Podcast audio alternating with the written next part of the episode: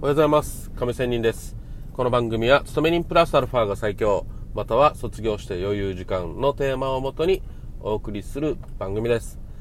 さて、えー、今日はですねちょっと個人的なわがままでラジオ配信をしたいと思います、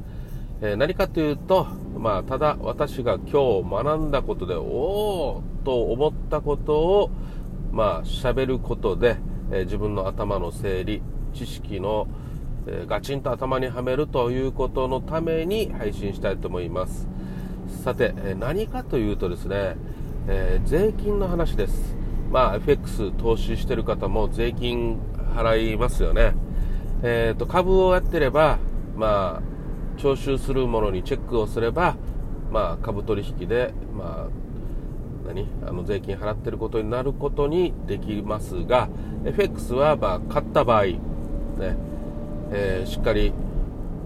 納税しなければいけません、まあ、最大55%だったかな。はい。でまあ負けた場合には3年間、ね、繰り越しできるというような話だった話なんですね、うんまあ、私も結構負けたりしていましたので、えー、負けているので、えー、3年間繰り越しということはあります、え、今日はこの話じゃなくて今日ね、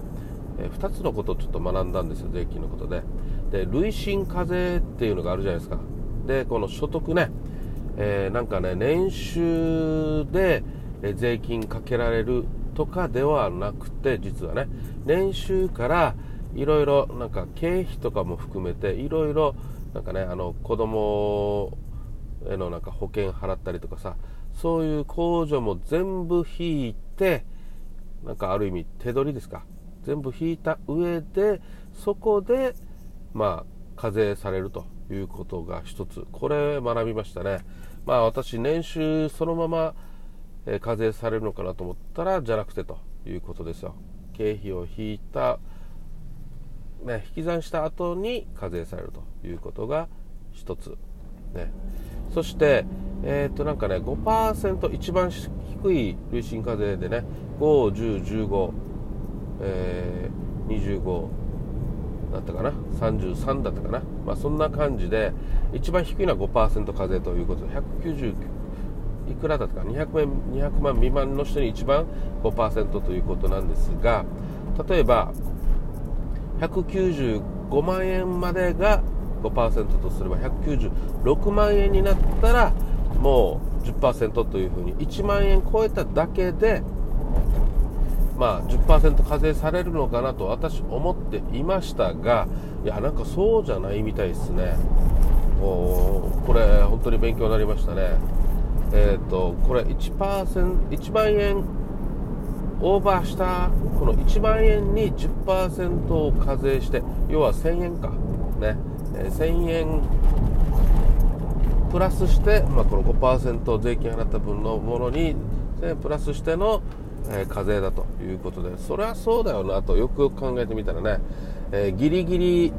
加減ね、えー、この課税の加減そして上限。上限あたりだったらいいけど加減にいる人はなんかそのまま10%払うのもなんかバカバカしいじゃないですか。損じゃないですか。上限の人はいいけど。ね。そうやればもっとねえー、格差社会が広がると思うんですけどそうじゃないと、ね、オーバーした分に課税して、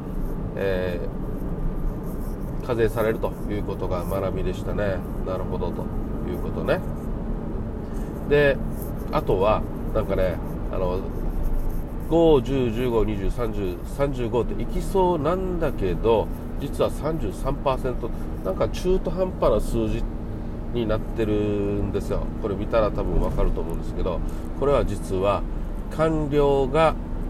えー、もらってる範囲の給料だから35ではなくて33なんではないかと。ね。まあいろいろ諸説はあるけれども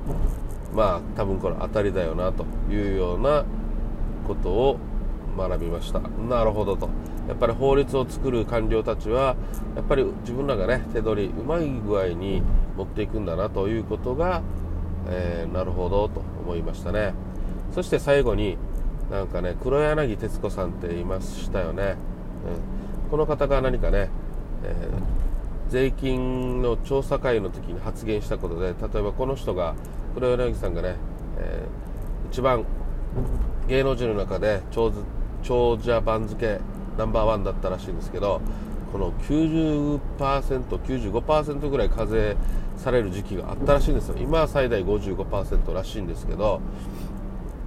まあ、そういう意味で95%の税金か,、ね、かなり給料もらってる人は課税される。これある意味やる気なくすよねと、ね、例えば黒柳さんが、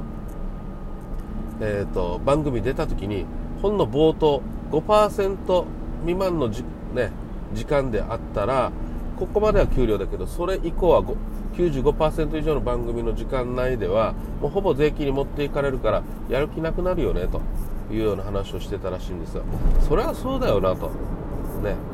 たくさん給料もらう人確かに羨ましいとか思うかもしれませんがその人たちはその人なりに頑張っているからね、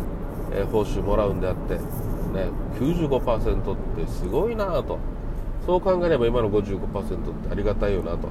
ねいうことも思うわけですよ。まあこれでねありがたいよなって言って結局あのお上にね、えー、都合のいいようにそう思わされてるっていうこともありえるのでまあその辺はまあさておき、まあ、そんな感じのことがあったということを話をね聞きました。これが私の今日の学びでしたということで今日はちょっと税金の話をしていました。で今日ね、えー、この話実はボイシーというね中で大河内薫さんという方が話をしていてこのこの方は税金税理士の方なんでかなり有名な YouTuber でもあるので YouTube で大河内薫のなんかね税金、え税理士大河内薫でやったら出ると思います。ね、私の話なんかねただの一般人のただの話なんで、まあ、今日の私の話はただ私の頭の整理のために話していますので、まあ、ちゃんと税金の話を税理士から聞きたいというのは YouTube で、ね、ぜひ検索してみてください。またボイシーの、えー、本日の、ねえー、日にちのものを聞いたらわかると思います。ということで今日はちょっとわがままで私の学びの勉強の話をしていました。もし大雑把に聞いておそうなのかと思う方はぜひご自分でですね私のものを話をただ真に受けるんではなくてしっかり調べてネットで調べればすぐ出ると思いますので、まあ、そういうことで自分で勉強するということが大事だと思います。ということで今日は以上となります。それではまた明日。See you!